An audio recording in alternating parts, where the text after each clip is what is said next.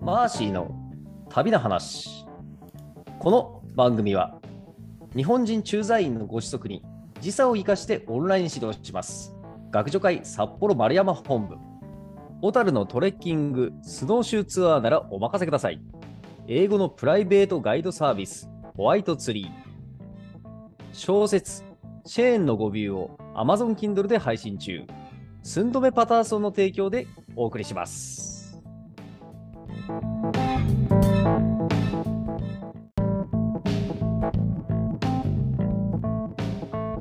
皆さん、こんにちは。ナビゲーターのくまです。マーシーの旅の話をリスナーさんの視点でいろんな角度から切り込んで深掘りをしています。マーシーさん、こんにちは。こんにちは。はい、それではこれまでのお話をおさらいします。はい。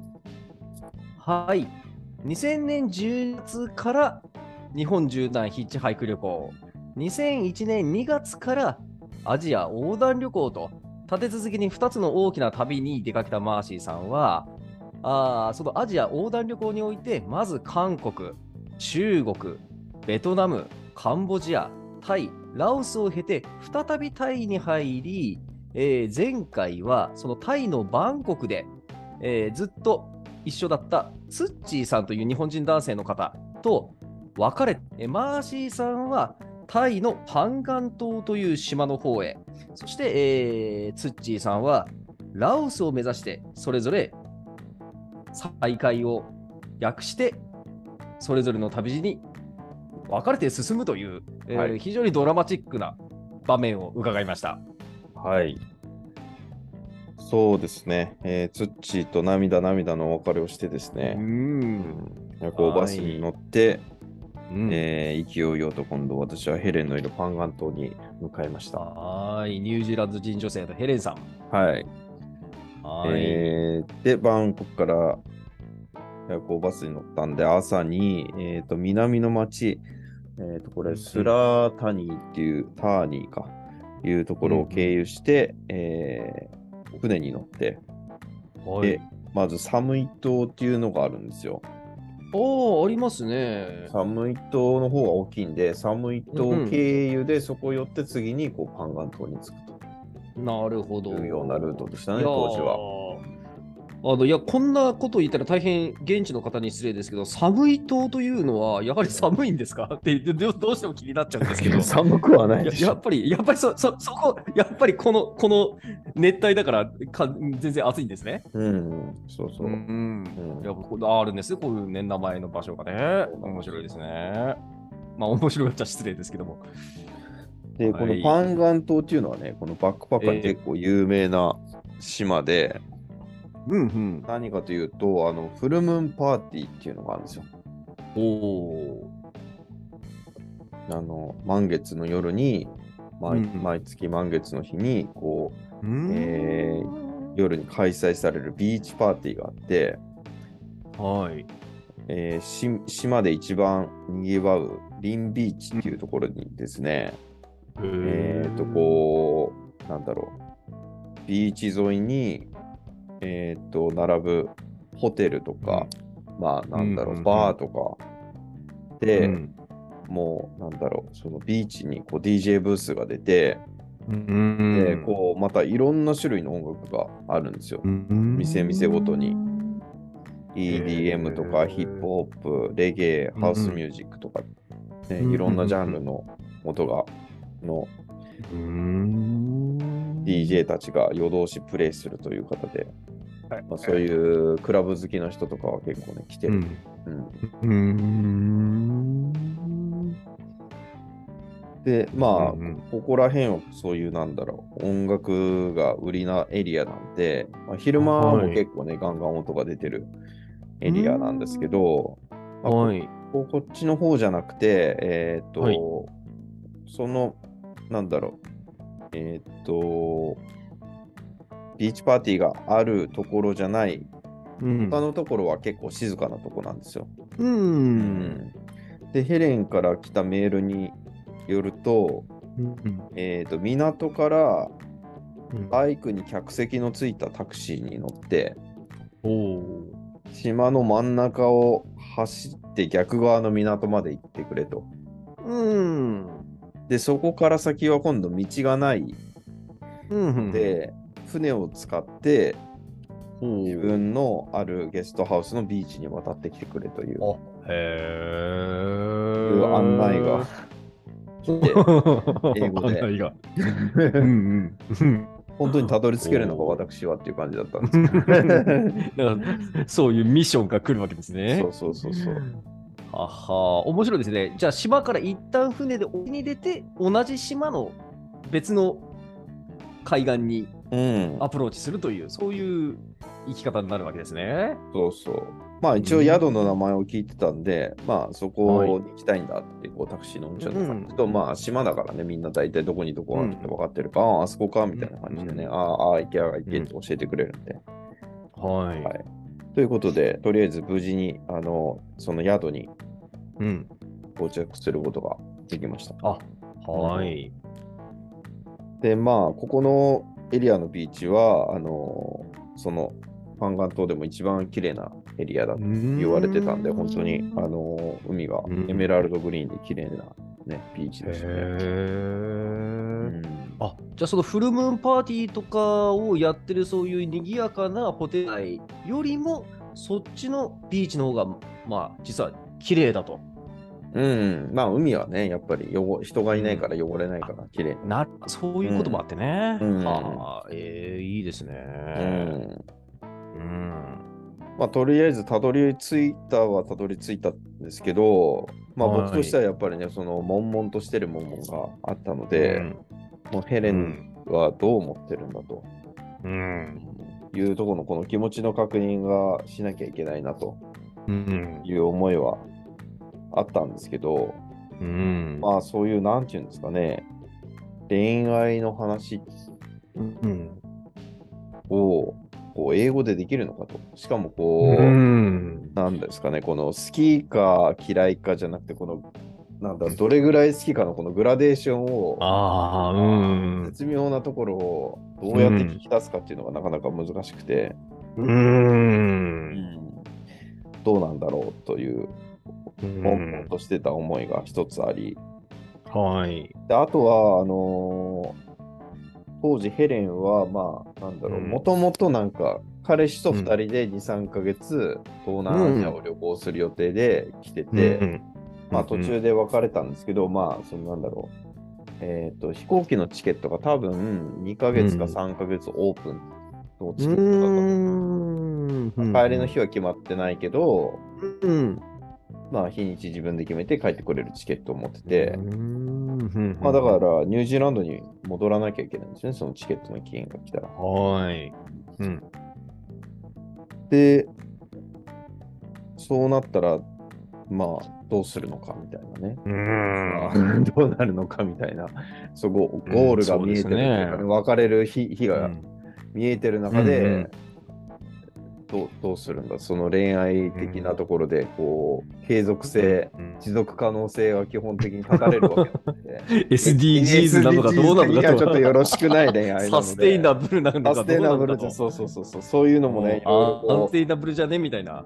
そううんね同じところで同じところに住んでる恋愛とはまた違うわけですからあーうん。そういうのはねまた経験したことないのでまああ経験したことないっていうことが、まあ、日本の中ではあるけど、こうね、ワールドワイドで世界規模でしたことないと。いやう、んそうですよね。でまさにだから、この地球規模の恋愛に対するメモリ不足が発生したわけですよ。僕うんのうーん。うんうん。スペックが多い。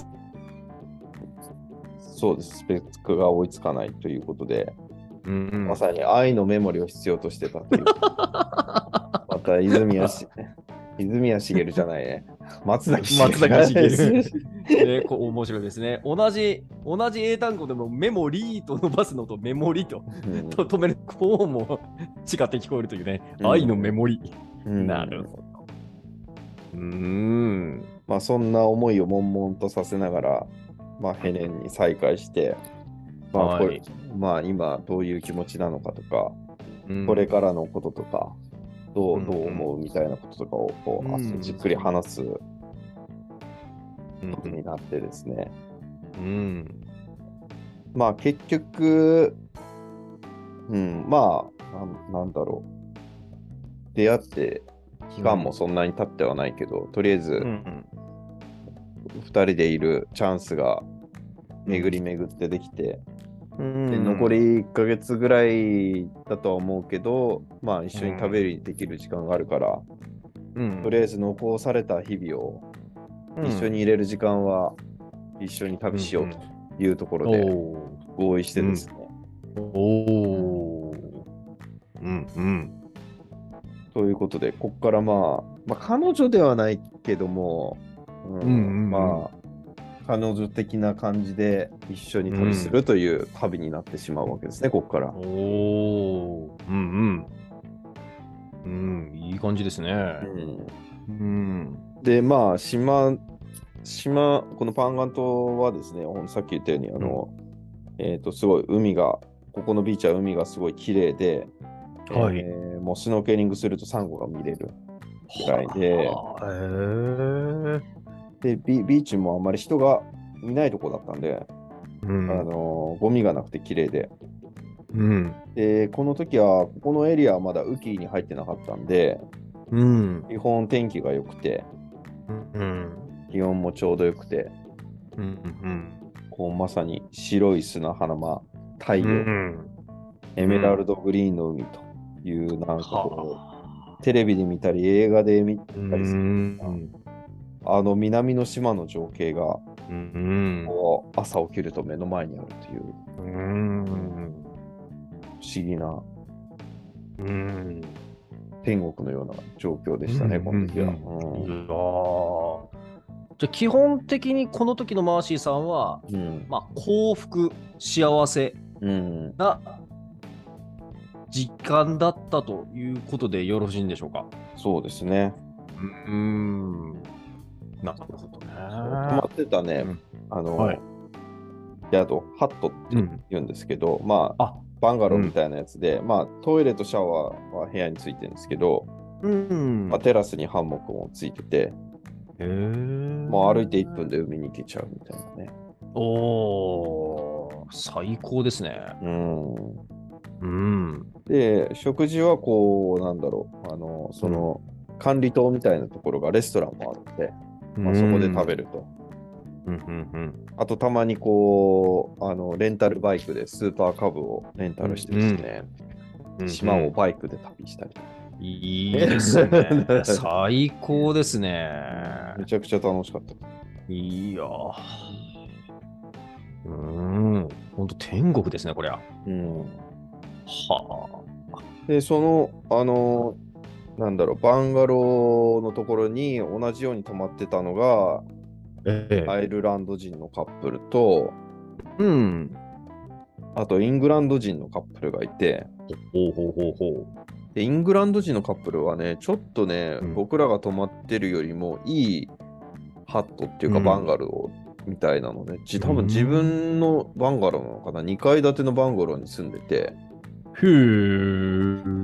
で、なんかもう、あの、遊びに行った、いそのバンガローの前まで遊びに行ったときは、はい。部屋の中見たら、こうなんだろう、部屋の中にデスクトップパソコンがあるぐらい、も う、もうほとんど家。普通にうんもうがっちり滞在してる系 のカップルで、うん。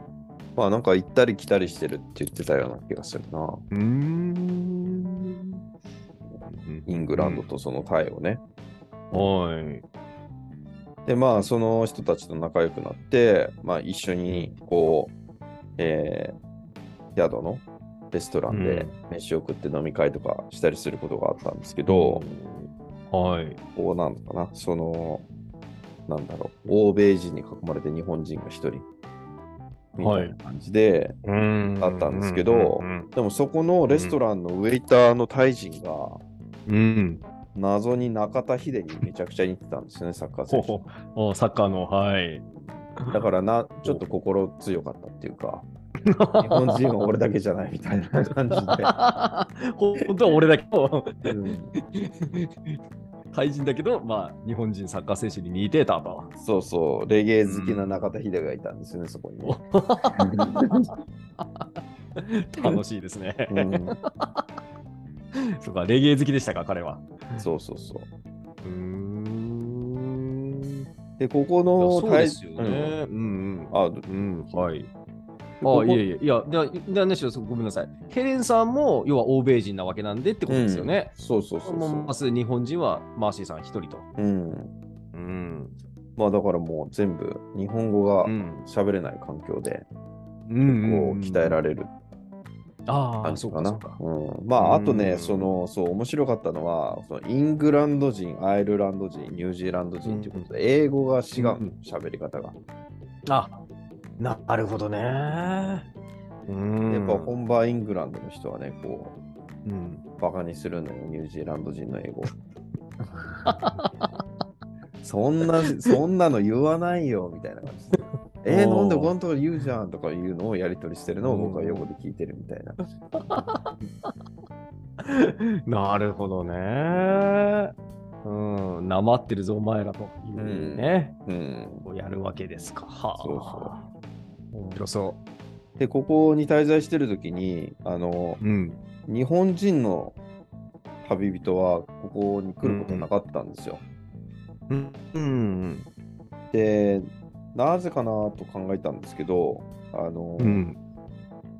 もうその日本語と英語とのね、うんこの言語空間の情報量の違いだなというふうに考えたんですよ。僕はお、どういうことですかえーっと、当時は、まあ、日本人の人が旅するとしたら、基本的に、えー地球の歩き方っていうガイドブックがあって、あとはまあ、あの、その各宿にある旅人、旅ノートみたいなのがあったり、あとはインターネットももちろん情報が出てたんですけど、ででも今ほどインターネットに情報がなかったので、基本的にはやっぱりその、ガイドブックの、の情報の比率っていうのが頼る依存度が高かったんですよね、昔は。あ、はい。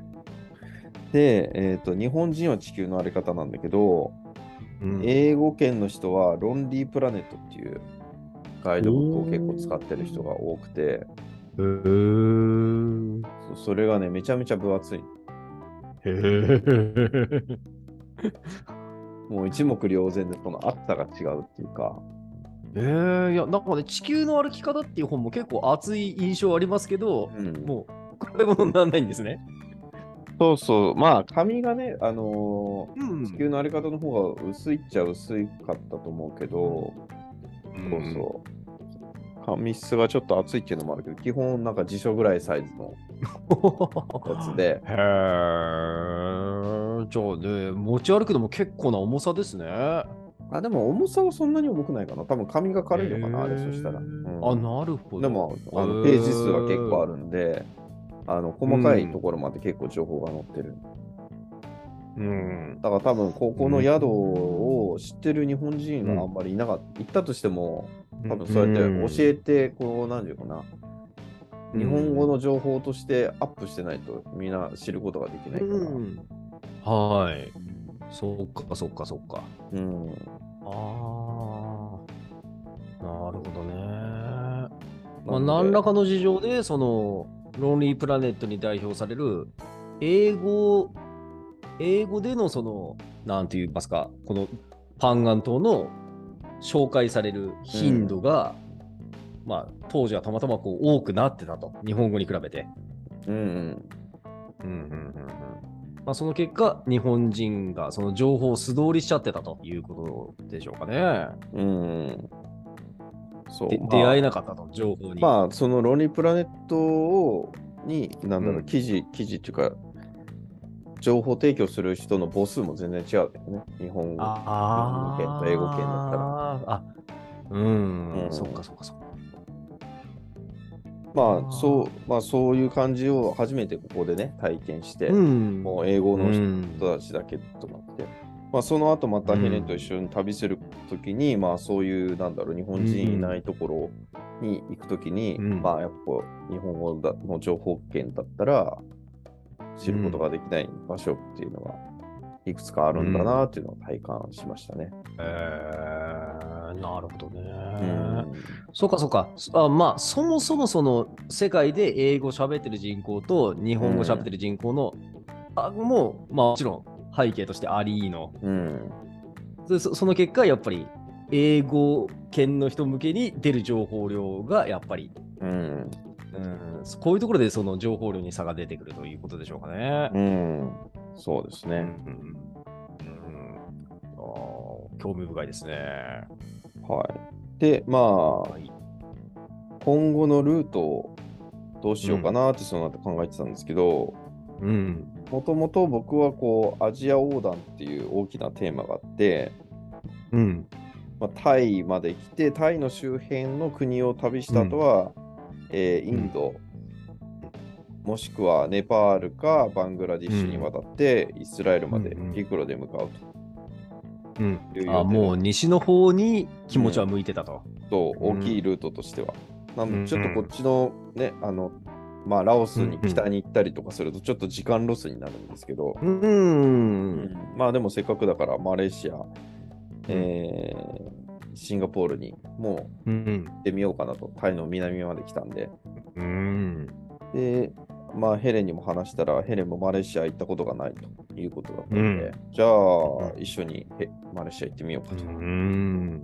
いうことで、えーっと、この後、またさらに南に行こうということで、うん。うん。まあな、でもなんだかんだパンガン島は楽しく、うん10日間ぐらい滞在してしまうおとおいうな感るほじですどね。ね。そうですか。じゃあ、ついにマレーシアへ。はい。ああ、これは興味深いですね。あ、マレーシアじゃないですね、まだ。とりあえずタイの南の町をもう一あま、まずは、そうか、タイの南の方へということです回。ね。はい。はーい。いヘレンさんと一緒に。はい。うん。いやーじゃあ、その話をまた次回伺いたいと思います。はい。はい。ありがとうございました。ありがとうございました。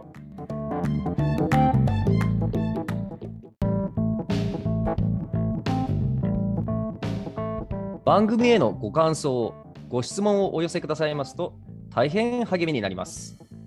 番組紹介ページにあるアドレスへのメールか、または Facebook ページへのコメント欄でお願いいたします。